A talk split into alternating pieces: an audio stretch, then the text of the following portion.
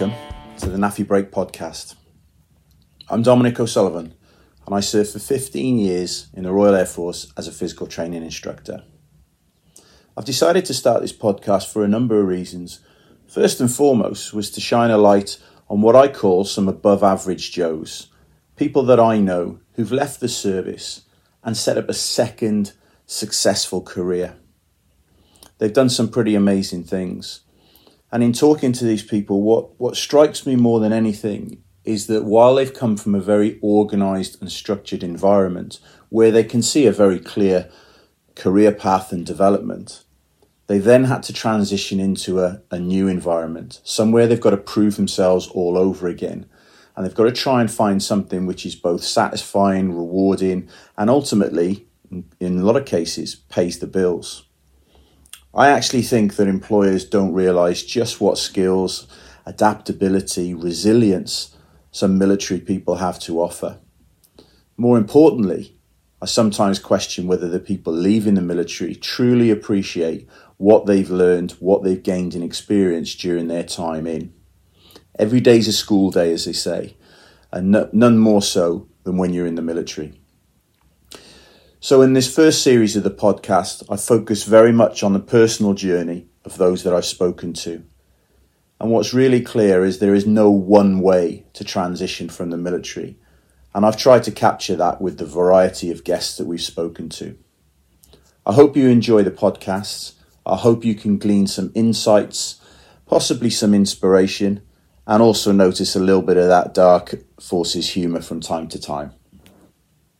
I hope you enjoy. You can find the podcast on all the usual locations.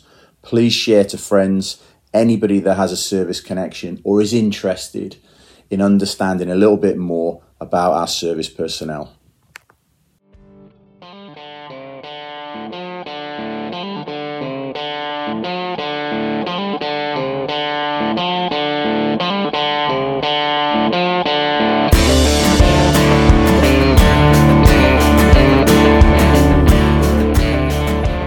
Today, I'd like to introduce you to John Reynolds. I first came across John through a mutual friend of mine that I used to play rugby with over 20 years ago. And what struck me straight away about John's current situation is it seems a million miles away from what he did when he was in the British Army as a captain. I've been fascinated to find out his drive and his journey to what he's doing now. And I hope by listening to it, you'll see that what you did in the service isn't necessarily what you need to do outside. And broadening those horizons and thinking maybe slightly differently could be part of that transition process. I hope you enjoy. So, I'd like to say hello to John Reynolds. Hi, Dominic. How are you? I'm very well, thank you, John. Thanks for joining us on the uh, on the pod today. Um, just as a little bit of a sidebar before we kick in, um, we actually live quite close to each other, only only probably 10 or 15 miles apart. And I've actually cycled past your old school this morning and uh, past, uh, well, in fact, two of the schools that you went to. I think you were Hill House uh, School just outside Doncaster and Worksop College. Yeah, that's right. Um, Hill House wasn't there when I was at it 30 years ago. It was in the centre of Doncaster and uh, next to the old coal mine board building. And the and the reason why I mention that is I always I tend to cycle past an old RAF base that I was stationed at RAF Finningley, which is obviously where Hill House has moved out to. But um, it's amazing, I think, when we start talking with other veterans, the the kind of tenuous connections that suddenly get uncovered and the the sort of common things that we we have and, and have shared uh, seem to come to the surface. So. Um, so fantastic, right? Let, let's let's cut straight into it, John. I, I'm kind of we hooked up via LinkedIn initially, and I was really intrigued and, and quite excited by the work that you're actually doing now. So, so rather than the traditional journey to what you're doing now, I kind of like the listeners to understand a little bit about what your what your time is uh, is spent doing at the moment, and what what you've developed and what you're trying to um, to break into the market with at the moment. John, tell me about Fish Bladder Games. Strange title. You've got to explain the title for it first of all. You've got to you've got to uh, explain the name to us first. Yeah. Um, well, if you look at gaming companies, you'll see some funny names uh, being thrown around. So I'm kind of ticking that box. But uh, from a branding point of view, I wanted to be able to say it was born for a reason. And the name actually comes from uh, our convergence of health and wellness and gaming. So the best like visual representation of that would be a Venn diagram. So as the two circles cross one another, there's a space in the center where the overlapping bit is. And in Latin, that's called vesica piscis or bladder of a fish. And that's Fish Bladder Games exists in the space uh, where health and wellness and gaming converge. So we're at concept at the minute and like seeking investment to get us um, to prototype. Um, I like playing games, but I've no experience in the gaming industry. Um, I've moved over quite recently, 12 months ago, from the fitness industry, having been there 10 years. Um, I then found a huge disparity between what the fitness industry was attempting to do and say, and the messaging it was trying to get across, and what the kids were actually listening to and picking up and therefore then doing. And I looked at my own two children and what and their friends and the level of engagement that you get from you know having them play computer games is unbelievable. I think somewhere in the region of 80% of all children play computer games, um, some of which in the UK are doing it for 10 hours a week. Um, wow.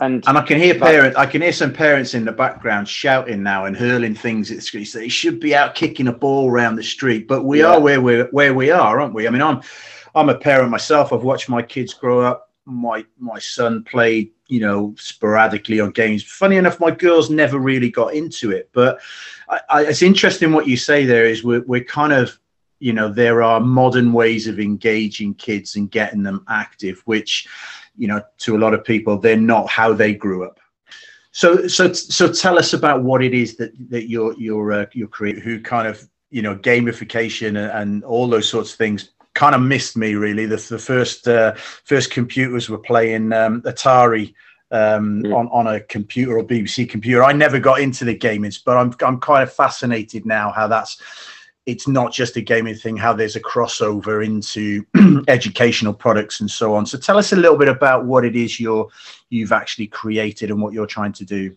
So uh, we're realists, myself and my co-founder, and you know we'd um, you know, my kids have got a garden to play in, so they can be running around outside. But like with increased levels of urbanization, like globally, there's more people living in high rise blocks, places where they can't go out and find suitable facilities to exercise or be physically active, pollution, street violence, traffic, so on and so forth. These limiting factors that, you know, don't impose themselves upon probably us and the way we were brought up, but they definitely do and they will do in the future. Kids are going to find it even more difficult to be active. So, you know, how do we fix that? well, if they're spending loads of times on screens, then let's try and exchange the sedentary screen time for active screen time. So that is what we're doing. We're creating a, a game you can play on mobile, uh, beginning with children. So our primary audience to start with is going to be children, and then adding um, the age groups as customer segments as we grow, but also an awareness of um, what you should be eating and what impact healthy eating has on you physically and mentally, and also what time you should be committing to looking after your mental health as well. So we've got to be able to convert what they're doing on the screens and commit time to you know looking after yourself mentally as well. And the idea is that we're creating a one-stop go-to place for all those things, um, starting with, like I say, for children, and then adding the age groups as we go you've obviously spent a lot of time in the fitness industry and and and that industry probably doesn't realize that competition for the audience and for people who are trying to be active is now actually going to come down the, the digital channels and, and down the gaming channels rather than just you know gyms competing with let's say swimming as an activity or cycling.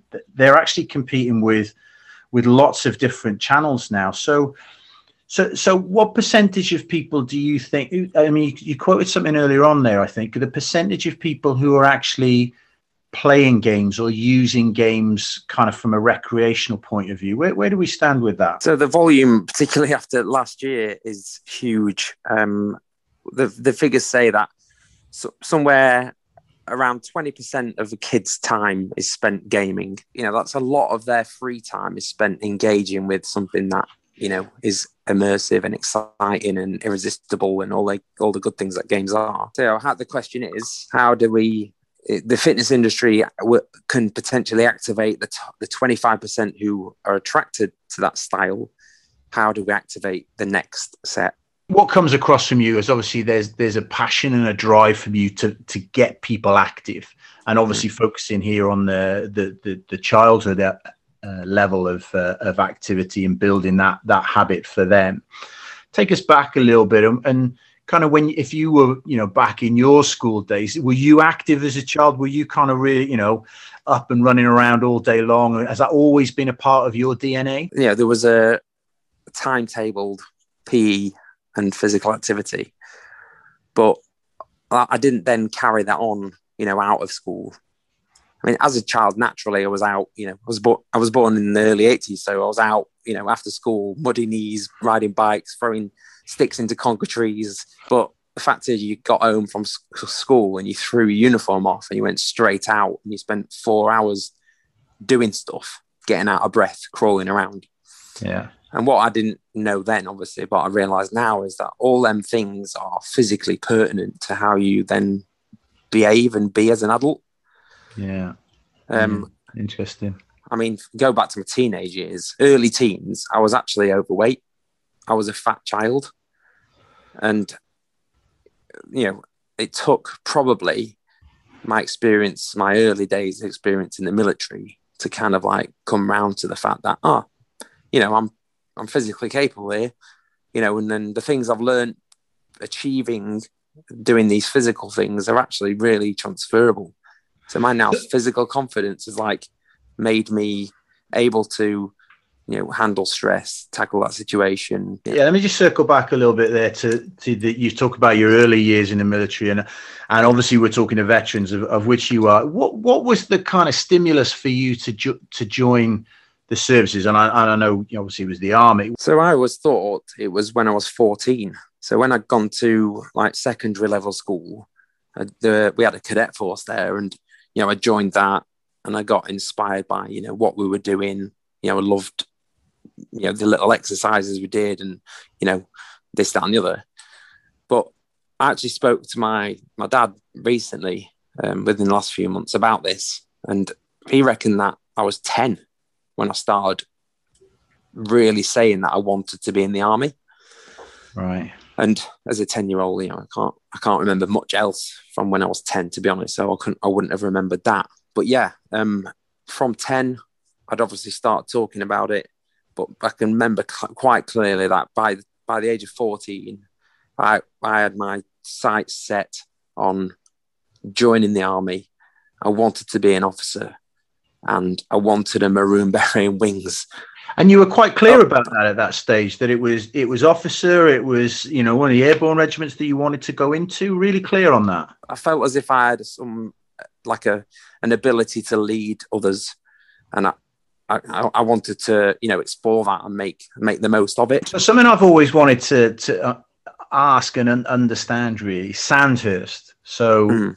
Worldwide reputation. I think anyone that hears the word sort of Sandhurst Military Academy, it's kind of the the the best. What was it like going through officer training? How how did you how did you find that? Was that a, a, real shock to the system when you got there, or you know, how, how did how did that uh, how did that go for you? Um, not necessarily a shock. You know, every as the weeks ticked on throughout that training experience, I'd look back and say I've actually enjoyed this week, and you know, even now ridiculously hard and arduous, and you know, I'd actually finished the week thinking, you know, oh, it's fine. You know, I've made it, a few bumps and scrapes, but it's actually you know something that I've enjoyed applying myself to. And then even looking back now, I can say I've de- I definitely enjoyed that time in the military. I, I respond pretty well to the direct approach, let's say, and that's what you absolutely get when, yeah. especially in the early, first term when you're de- dealing with you know a colour sergeant who you know is your sort of like your dad and your mom and your guardian all at the same time. Yeah. Um, a, a very intense like learning period. That's for certain. So compared to when you decided to join, you obviously felt you had some strengths and leadership. You felt was one of those kind of innate skills you had. What were the things that you you kind of felt? Look, I'm not very good at this, or this is not something that I'm comfortable with that you found got developed and actually became comfortable and easier for you during your your kind of period through through Sandhurst and maybe into your early early career? Are there particular traits that you feel really were enhanced and developed? I think my ability to handle stress, that's one. It's a bit of a I don't know, I'm trying not to be negative here, but my experience in the military, I look back and there's there's probably half I enjoyed and then the other half of complete BS that I didn't enjoy. It's the half, the BS half, which you know I kind of have an issue with.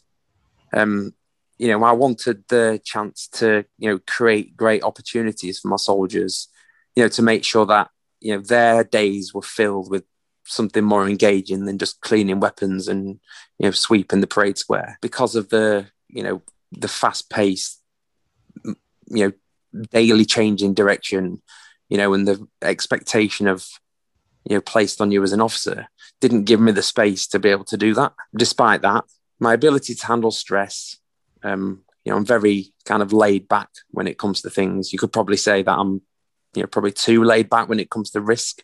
Definitely. Where, where did it take you? Where were some of the significant kind of milestones within that that military career that that kind of stuck with you, that stick in your mind now as you know significant events, if you like? Definitely my first 18 months of reckonable service. So finished Sandhurst, I went to Larkhill to do my young officers training to, to then join the Royal Artillery. And it felt like seconds afterwards, I was down in Lydd doing the close observation platoon course. Five weeks of hell, 4 a.m. phys sessions, you know, and just getting completely melted for five weeks. But then, you know, that flash through and then deploying to Kosovo straight away um, for a six month tour out there. So straight in at the deep end, you know, there's a real baptism of fire there and no, no, no room to breathe almost. Um, when we came back from tour, you know, everyone else went on leave, post operational tour leave.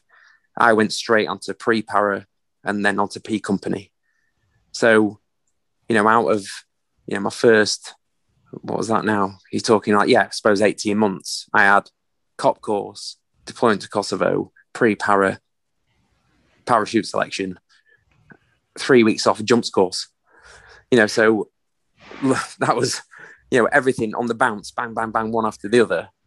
Would you look back on that now and, and say, you know, that adaptability or that, you know, those changing kind of circumstances around you, everything's happening really fast paced. Uh, has that made you comfortable in those situations now? I mean, obviously now we're talking about being, you know, an entrepreneur, a kind of business business owner yourself, where that can be, you know, very challenging and things can move really quickly. Do you think that was a without realizing, do you think that was a really good grounding for obviously things that you, you do now? Yeah, but not the only method of being an entrepreneur. Sure. The danger is if you are in a fast, if you're used to fast pace and you know that is your experience in a you know daily changing scenario um you can't run a business like that. Surely you know when things are going wrong and you can react and that is a great skill to be able to have and this horrible term that's been moving around you know industry now is pivoting. So uh, you know quickly pivot your business to react yeah. to whatever's going on. But for that not to be the overarching method in way that you run your company um, because you have to be methodical you know in your planning and your execution and then leave the reactive, you know, effectively, you know, being really rea- really good under pressure and fast to react. You leave that for when you absolutely need it, as opposed to it letting you letting it drive the way you exist on a day to day basis. When you left the military, you know the the next step that you took on coming out what what were you looking did you know what you wanted to do? So the day i joined the army um i almost committed myself to serving until i was 30 and it was you know i'll hit 30 and i'll see how i'm getting on.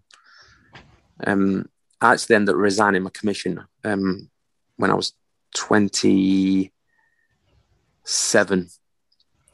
and then I was 28 when I left.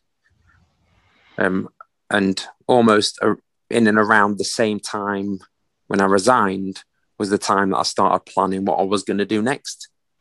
Um, and I was actually in Afghanistan when I resigned my commission. So I had, um, you know, blueys. So I unfolded a bluey, nice blank bit of paper, and I just started, you know, throwing things down, um, ideas and concepts, and you know, what direction I'm going to go in.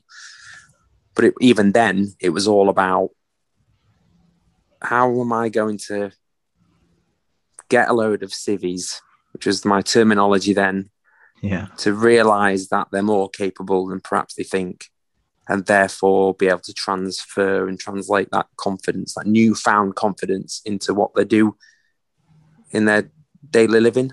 For me, that was boot camps. You know, it seems like a very obvious thing, doesn't it? Leave the military, launch a boot camp. Um, my aspiration was to have a number of boot camps. So, launch one, run that effectively, launch, you know, a number of others after. And that's what I planned out. But I suppose you're right. You, you could say, you know, leave the military, you know swap, swap the uniform for doing something else you know the FIS the, the the boot camp thing. You could some people could say that that's a that's a simple and easy transition. But it sounds like you were actually using that as a vehicle for more about developing people and helping them kind of be be better for you know be the best version of themselves rather than it just being about make you fitter. Exactly yeah yeah. And i know that um confidence isn't about you know what your body's capable of it's about what your mind can do.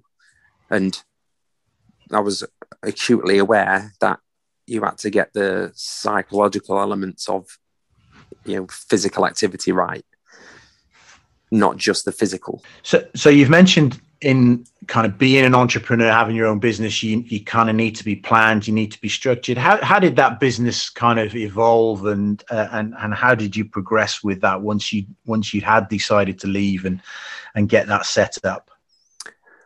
I actually took um, six months out when I left.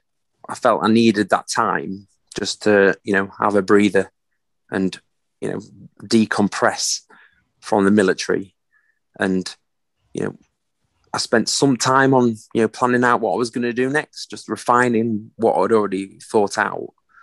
But I spent the six months kind of like spending the time just looking all, almost 100% after myself.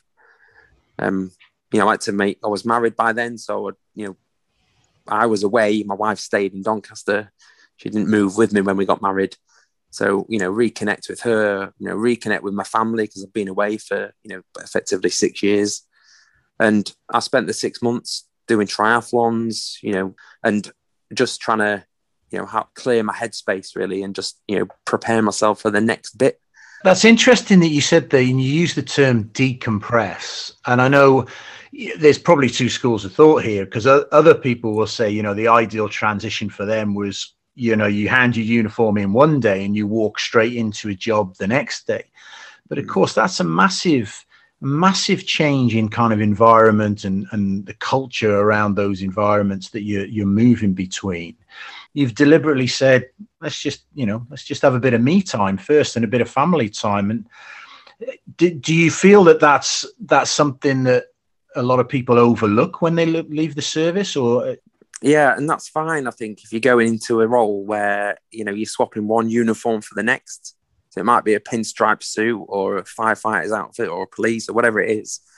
And I think because you are going from one structured environment to the next, with just with a different uniform but a similar mindset of people or similar people you're mixing with, then there might not be as as much of a necessity to kind of rewire yourself. But I was moving back to my hometown where I didn't know anyone else. So there was no other military people I knew at that point where I was moving back to. And I knew I was going to have to start mixing with people who, you know, had left school at 18, potentially gone to university and then gone into the world of work, not joined the army. I couldn't just, you know, be who I was in the military, you know, to, to the people who I was then going to be networking with and, you know, trying to basically win business from. What, um, what was the biggest, uh, sorry, what was the biggest adjustment you felt personally that you, you had to make to, to almost be kind of ready for the new environment? What, what is there a single thing you, you'd pinpoint? I mean, I'm scowling now, even thinking about it. Just um, how people, regardless of whether it's for their own benefit, still don't do it. I found that really difficult. So even with a six months off, I went into business. I threw myself into the local networking, and I realised that. Well, first thing was no one replied to your emails within 24 hours, which kind of really gripped me to start with. I had to relax about that. But also, if it if in a networking scenario, if you if it, if there was something you tried to help someone else with, and then they didn't do it, even though if it was for their direct benefit, that was the thing that kind of shocked me, and that's the thing that you know I had to really relax about. And just because they don't jump on stuff like you would do if you were, you know, a highly motivated, trained soldier. Would you say you're more tolerant now, or a greater degree of empathy for the people that you you come into contact with in a in a in a business setting? Absolutely. Yeah. Yeah. yeah. Well, I've mm. entered an industry where you know that that that kind of level of efficiency efficiency efficiency doesn't doesn't exist. I've been networking recently online, and you know, it's very relaxed, you know, which is quite welcome. I, you know, i am enjoying it. It's um, it is a step change from even the fitness industry where it's you know run by executives. You know, yeah. this is very much you know very relaxed. So, so I suppose if you, you know, if you were looking looking for other people now who are thinking of coming out, some of these some of these lessons, it sound like the you're not accepting lower standards, but the standards you hold and the way you work isn't necessarily how everybody else works and you if you're going to get really frustrated if you expect everybody to kind of you know jump to your every word. So it, that, that adjustment that you've made there and that tolerance if you like seem seems like a really valuable lesson from from that changeover. Yeah and i think it's the sense of people. You know you come come from back um out the military you know everyone's recruited because of the style of person they are and then you turned into someone who the military can use effectively. You know, for those like 140,000 people in the military at any one time, should be thinking similarly. You know, not exactly the same, but similarly. You know, you get you leave the military, and you your friends and your family and the people you're networking with haven't been conditioned that way. Stuff still gets done. yeah, it, yeah. it's just yeah. not like you know you know, you're not frog marching people to the deadlines. You know, it's, you know, stuff still gets done, just not in that particular manner. I can see this connection now between this desire to get people active, to kind of, you know, enthuse people to make them feel better about themselves and, and build their confidence. And obviously aiming at the, the children's activity for me is is, is a fantastic start point because it starts to build lifelong habits and it, it gets into their DNA. But what you're doing now isn't the first thing that you've done within the kind of um, the, the children's activity level, is it? And, and I know we spoke spoke previously. Tell us a little bit about the the other kind of um, solution that you produced. Uh, a couple of years ago now, I myself and my business partner have started doing more consultancy work with the uh, equipment companies creating solutions for other companies. It was a bit of a coincidence. We met with a, a managing director of a um, an education company, and we said, "Well, is there a, you know, is this? How can we use what we're experienced in physical, creating solutions, you know, helping them get to market, and what kids in need and are looking for. And the outcome of that was um, if you get kids moving more in the moments before they learn, then uh, you can say that the information goes in easily, easily, and the, the, the information they get, sorry, the learning is absorbed better.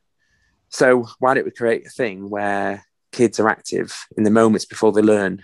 And we came up with uh, classroom movers short bursts of physical activity at the start of every lesson in order to focus the kids' attention back to the classroom, but also enable them to um, have a better learning experience in the minutes afterwards. Into to how you describe it there, and I kind of I have an image that comes up in my head going back many years when um, people on the shop floor in car production plants, I think in Japan, were doing the kind of five minute PT before they all started work, you know, kind of en masse, a bit like the old uh, PT of the 1950s in in in the military then.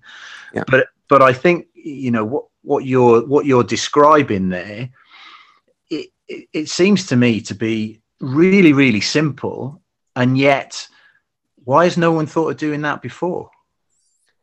There are other solutions on the market, but they're all focused on dancing. Right. And you can probably uh, fill in the gaps about where the problems lie with that. Um, but I wanted to say, well, what is the scientific reason why dancing is not the right thing as an intervention? And physiologically, dancing and waving your arms isn't pertinent to a five, six, seven year, eight year old child. So let's create something which ticks that box for the kids. It's fun and they want to follow it. And then obviously, because it's movement and physical activity, you get the post learning benefits. I think I'd seen a, um, I'd observed in the last few years about how the fitness industry had changed. What traditionally may have happened is someone got qualified as a PT, they started working at a gym, and then you know they became management and then executive and then all of a sudden they're the md of a chain. But then in the last five years i started seeing um, the money rolling. So you know like private equity was buying clubs and then running them as you know corporate entities as opposed to you know gyms. Um, if they're the private equity firm are seeing fitness as the vehicle for making them money why can't I use something else as the vehicle to help people be more active? My experience developing classroom movers taught me that kids, you know, in fact, anyone, it doesn't have to be kids, kids, they want to play a game. And I don't mean like, you know, sitting on a console and playing a game. I mean, if you make something a game, they'll engage with it. Yeah, you've and you've unlocked something in them. Then purely and simply, you played a game. So, could I use another industry? Could I go to another industry and use that as a vehicle to um, get my re- help me reach my goals? Yes, it's, it is possible. John, I'm I'm listening to you talk about uh, you know gamification and a and a an industry which to most people who are in the services is a million miles away from what you did as a captain in the army um, and and it seems like a, a, huge leap from where you were to what you do now. But when you talk about the pieces that join that together, that journey you've taken on, actually, they're really small steps. I just wonder if there are people in the service who are limited in terms of their their vision or aspirations for themselves because they're they're told they're really good at the job they do so therefore that's that's the that's the extent of their their ambitions, if you like. They're going to look for a job that's pretty much like that when they get out. Do you think that's do you, think that is a negative side of, of maybe the transition process for people? Is that they're not not looking wide enough, or maybe looking at different avenues for when they leave? Yeah, potentially. Oh, it's a long time since I left, twelve years now. So, you know, the experience I had there may or may not have changed. Uh, but definitely, when I left in 2009, um, you know, I, I think the expectation was that as an officer, I'd just be going into you know a managerial kind of executive C C suite stat job in you know something like finance, for example, yeah, or management consultancy or something like that. Um, I think what you've got to remember as a service leaver is that you've not only got a lot to give to an employer because of the you know the, the structured background you've existed within and the commitment and the loyalty you can offer to an employer. But you've also got the ability to think for yourself and think on your feet. And if that is the thing that you want to pursue then using them skills you can go and do anything. You know what is the thing that you're passionate about? You know it could be anything. If it is being you know a builder then go and pursue that. If it's being an artist then go and do that. And funnily i say artist because a few of my friends now have left and they're doing artwork and one's being an author and you know you just you just wouldn't have perceived that as being like what officers did next. But it seems to be happening more. Mm, that's that's got to be a positive that the the individual is now front and center, if you like, rather than it's serving the serving the business or serving the the, the army. They're now mm. it sounds more like they're starting to serve themselves and, and pursue yeah. their own dreams and aspirations. And that's great because it'll change how we how we're we as veterans are perceived as well. The aim of this podcast is to shine a light on the veterans and a transition process and there there are some real very you know varied transition stories that we've heard. Yours is is for me is very unique in offering a piece of advice to somebody who was in your shoes was you know in the kind of job that you were doing in in the army and they were coming up towards you know last couple of years or, or thinking of leaving what's a what's a couple of bits of advice that you might want to pass on? Start with the thing that you're passionate about. Do something that you what you uh, would love to get out of bed for in the morning and that you wouldn't see as a chore. That's a great takeaway because I think the one you've said there is it doesn't feel like work. You're doing mm. something that doesn't feel like work, and and yeah. uh, I think that's a that's a fantastic one. John, listen, thanks ever so much for your for your time and coming on the pod. Um, I look forward to to tracking your your progress and seeing Fish Bladder games up there with um, with the other games on the uh, on the shelf. Yeah, I'd love that. Great. Thanks very much for your time, John. Thanks, Dominic.